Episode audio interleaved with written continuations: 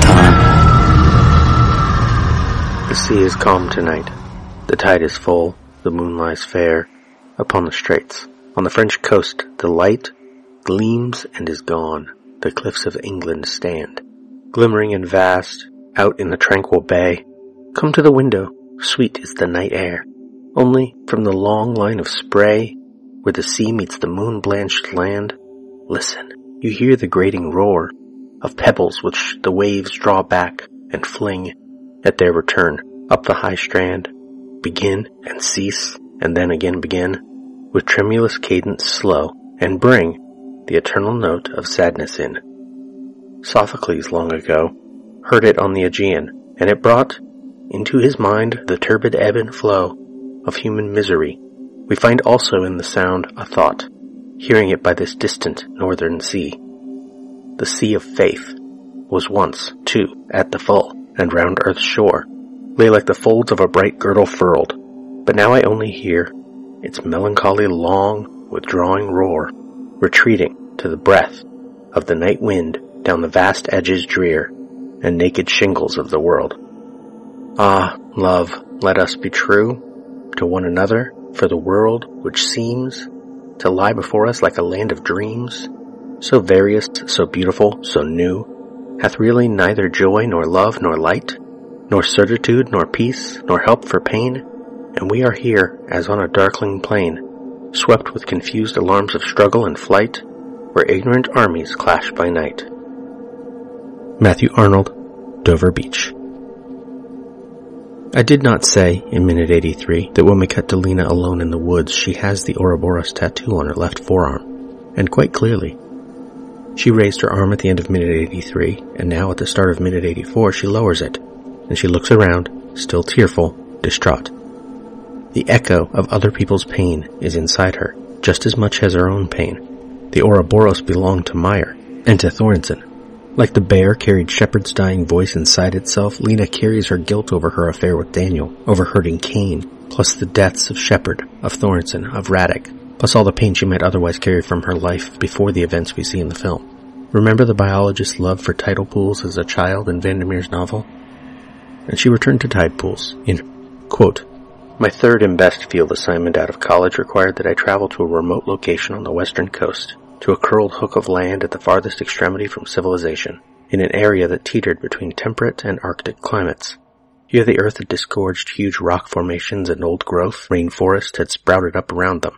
This world was always moist, the annual rainfall more than 70 inches a year, and not seeing droplets of water on leaves was an extraordinary event. The air was so amazingly clean and the vegetation so dense, so richly green, that every spiral of fern seemed designed to make me feel at peace with the world. Bears and panthers and elk lived in those forests, along with a multitude of bird species. The fish in the streams were mercury free and enormous. I lived in a village of about 300 souls near the coast. I had rented a cottage next to a house at the top of a hill that had belonged to five generations of fisher folk. A husband and wife, childless, owned the property, and they had the kind of severely laconic quality common to the area. I made no friends there, and I wasn't sure that even long-standing neighbors were friends either. Only in the local pub that everyone frequented, after a few pints, would you see signs of friendliness and camaraderie. But violence lived in the pub too, and I kept away most of the time. I was four years away from meeting my future husband, and at the time I wasn't looking for much of anything from anyone. I had plenty to keep me busy. Every day I drove the hellish winding road, rutted and treacherous even when dry, that led me to the place they called simply Rock Bay. There, Sheets of magma that lay beyond the rough beaches had been worn smooth over millions of years and become pitted with tidal pools. At low tide in the morning, I would photograph those tidal pools, take measurements, and catalog the life found within them, sometimes staying through part of high tide, wading in my rubber boots, the spray from the waves that smashed over the lip of the ledge drenching me. A species of mussels found nowhere else lived in those tidal pools, in a symbiotic relationship with a fish called a gartner after its discoverer. Several species of marine snails and sea anemones lurked there too, and a tough little squid I nicknamed St. Pugnacious, eschewing its scientific name because the danger music of its white flashing luminescence made its mantle look like a pope's hat. I could easily lose hours there, observing the hidden life of tidal pools, and sometimes I marveled at the fact that I had been given such a gift. Not just to lose myself in the present moment so utterly, but also to have such solitude, which was all I had ever craved during my studies, my practice to reach this point. Even then, though, during the drives back, I was grieving the anticipated end of this happiness, because I knew it had to end eventually. The research grant was only for two years, and who really would care about mussels longer than that? And it's true my research methods would be eccentric. These were the kinds of thoughts I'd have as the expiration date came nearer and the prospects looked dimmer and dimmer for renewal. Against my better judgment, I began to spend more and more time in the pub. I'd wake in the morning, my head fuzzy, sometimes with someone I knew but who was a stranger just leaving, and realize I was one day closer to the end of it all. Running through it, too, was a sense of relief. Not as strong as the sadness, but the thought, countered everything else I felt, that this way I would not become the person the locals saw out on the rocks and still thought of as an outsider. Oh, that's just the old biologist. She's been here for ages, going crazy, studying those mussels. She talks to herself, mutters to herself at the bar, and if you say a kind word. When I saw those hundreds of journals, I felt for a long moment that I had become that old biologist after all. That's how the madness of the world tries to colonize you, from the outside in, forcing you to live in its reality. Reality encroaches in other ways too. At some point during our relationship, my husband began to call me the ghost bird, which was his way of teasing me for not being present enough in his life. It would be said with a kind of creasing at the corner of his lips that almost formed a thin smile, but in his eyes I could see the reproach. If we went to bars with his friends, one of his favorite things to do, I would volunteer only what a prisoner might during an interrogation, they weren't my friends, not really, but also I wasn't in the habit of engaging in small talk, nor in broad talk as I like to call it. I didn't care about politics except in how politics impinged upon the environment. I wasn't religious. All of my hobbies were bound up in my work. I lived for the work and I thrilled with the power of that focus, but it was also deeply personal. I didn't like to talk about my research. I didn't wear makeup or care about new shoes or the latest music. I'm sure my husband's friends found me taciturn, or worse. Perhaps they even found me unsophisticated or strangely uneducated, as I heard one of them say, although I don't know if he was referring to me. I enjoyed the bars, but not for the same reasons as my husband. I loved the late night slow burn of being out, my mind turning over some problem, some piece of data, while able to appear sociable but still existing apart. He worried too much about me though, and my need for solitude ate into his enjoyment of talking to friends, who were mostly from the hospital. I would see him trail off in mid-sentence, gazing at me for some sign of my own contentment, as off to the side, I drank my whiskey neat. Ghostbird, he would say later. Did you have fun? I'd nod and smile. But fun for me was sneaking off to peer into a tidal pool, to grasp the intricacies of the creatures that lived there. Sustenance for me was tied to ecosystem and habitat, orgasm the sudden realization of the interconnectivity of living things. Observation had always meant more to me than interaction. He knew all of this, I think, but I never could express myself that well to him, although I did try, and he did listen and yet I was nothing but expression in other ways. My sole gift or talent, I believe now, was that places could impress themselves upon me, and I could become a part of them with ease. Even a bar was a type of ecosystem, if a crude one, and to someone entering, someone without my husband's agenda, that person could have seen me sitting there and had no trouble imagining that I was happy in my little bubble of silence. Would have had no trouble believing I fit in. Even in these woods, Lena, the biologist, fits in alone and lonely, bereaved. To get partially ahead of ourselves, Josephine Livingstone, The New Republic, 27 February 2018. Quote, Throughout Annihilation, the Shimmer phenomenon examines the spread of trauma and grief throughout a living being. When a bear kills one of the explorers, it returns with a part of her voice incorporated into it. When one being causes suffering in another, the suffering fragments and embeds within the being that caused it. Lena must face and destroy the shadow self, or it will, like the bear, continue to incorporate elements of her identity until she and her trauma are identical. She will become the grief that is her wounded marriage and lose herself.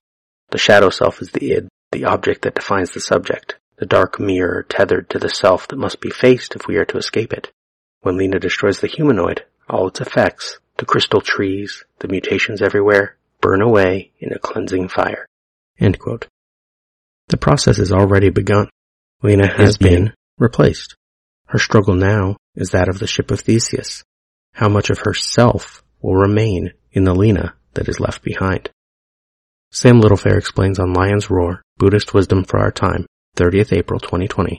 Quote, According to Buddhism, we living beings are trapped in the cycle of existence known as samsara.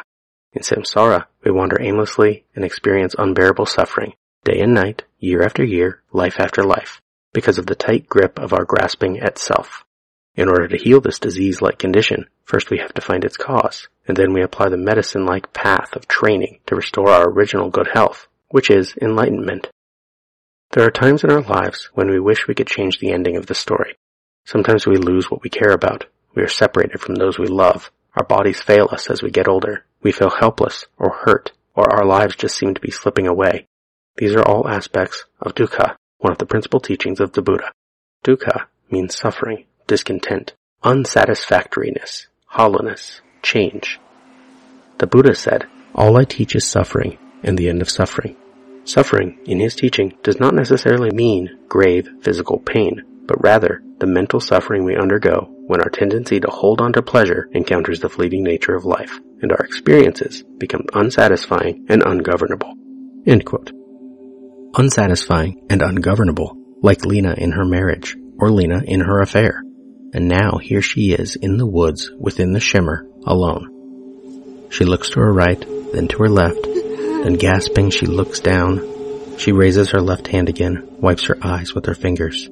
According to her watch, the time is about ten past one. Two minutes ago it was 2.46. She gasps again, catches her breath, lowers her hand, and composes herself. She looks up briefly, seems on the verge of crying again. Instead we cut, second 15, another angle on Woods as Lena walks into frame at lower left, heading away from camera. Aside from the prismatic splay of light through the trees, one close tree with obvious pink growths, this could be any forest any day in Lena's life. Lena walks, becoming smaller in the frame. We hear the tide before we smash cut second 28 to Lena on the beach. Ocean to her right. Sunlight through clouds above, with hardly a sign of the shimmer but for some color in the shallow water beyond Lena, what could be oil in the waves. This could be any beach. But Lena stands, rigid, shoulders back, her pack removed, rifle in one hand, in profile facing the sea, but cheating toward camera. The transition is abrupt, unlike in the script. Exterior, beach, day. A long hook of beach where the swamp gives way to the sea. Massively empty, miles of undulating dunes, and the great flat ocean. Along the beach, strange shapes rise, visually similar to the tumor-like growths on the plants and buildings. But these are made of sand, like massive termite mounds, as much as 30 foot high, morphed into spires and oddly organic abstractions. Only one other landmark can be seen. A couple of miles distant, seen through a blue haze of air and sea spray. The lighthouse.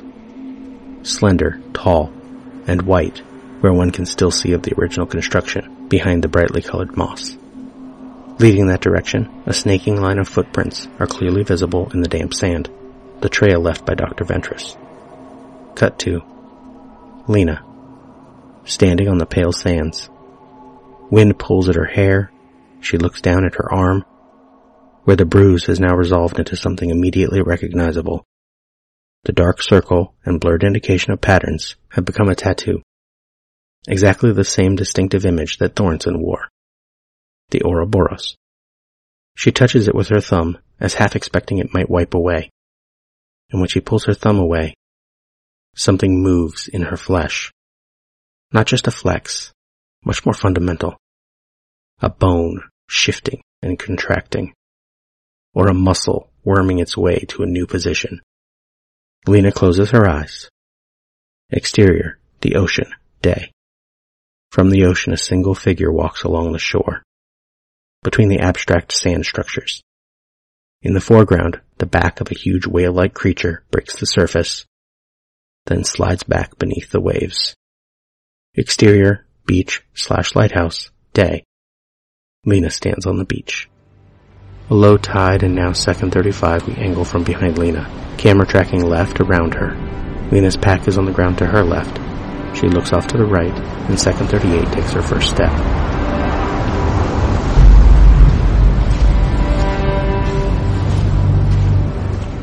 There are no tracks not Ventress's to be followed, not even Lena's arriving where now she leaves her pack. Lena has come to the shore, but must turn to continue the business of life rather than give in to death. Getting ahead again, Livingstone, the New Republic. Quote, The lighthouse is surrounded by crystal trees that resemble the synapses of the brain. This lighthouse is desire, as with Woolf, and also the frontier that separates our own minds from others. Here we see an embodied meditation on subjectivity and trauma. Lena finds the meteor that has punched through the lighthouse's wall and climbs down the wound it created into the subconscious. There, she finds Dr. Ventress, who explodes into a kind of primordial cell manufacturer. As in the repeated scenes of cell observation that weave through the movie, here Lena witnesses life itself. The cells split and split and split and create a new being. That being itself represents a splitting since it takes on a human form, Lena's. Venerable Bhikkhu Bodhi explains on bodhimonastery.org, 10th August 2002, quote, In the Buddhist worldview, this shore is samsara, the cycle of rebirth driven by ignorance, craving, and karma, and the far shore is nirvana, the birthless and deathless. Whereas samsara is the realm of suffering and commotion, nirvana is the state of supreme bliss and peace. The task the Buddha sets before us is to move from this present shore of samsara to the far shore of nirvana, and what takes us across from the near shore to the far shore is the Buddhist path. That is why the Buddha compares his teaching to a raft. It enables us to cross the stream and reach the far shore. But this is no mere stream. Whether this is Chesapeake Bay off Blackwater National Wildlife Refuge in Maryland, or the Gulf of Mexico, miles south of Blackwater River State Park in Florida, it is a much larger body of water, a much larger obstacle, and Lena still has business on land. Lena heads to the right, reflected in the wet sand beneath her. Two Lenas walking together. Second 45. The camera still tracking around behind where Lena was. We see crystal trees in the distance, our first real sign that this beach is still within the shimmer. And dwarfed by the nearer crystalline structures, the lighthouse, small in the distance. Lena continues toward it, and just as we cut to Lena from her right, Time runs out for this minute.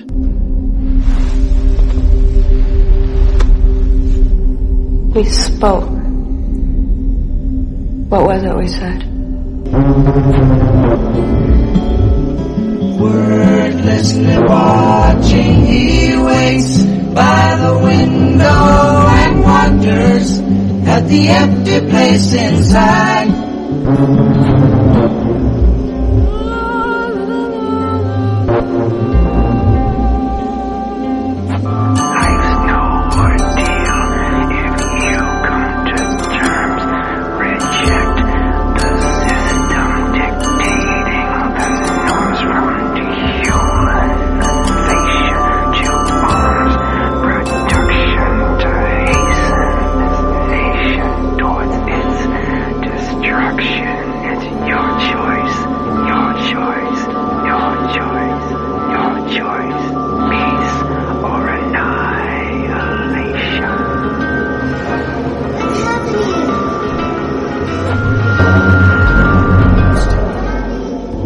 Annihilation is all we are.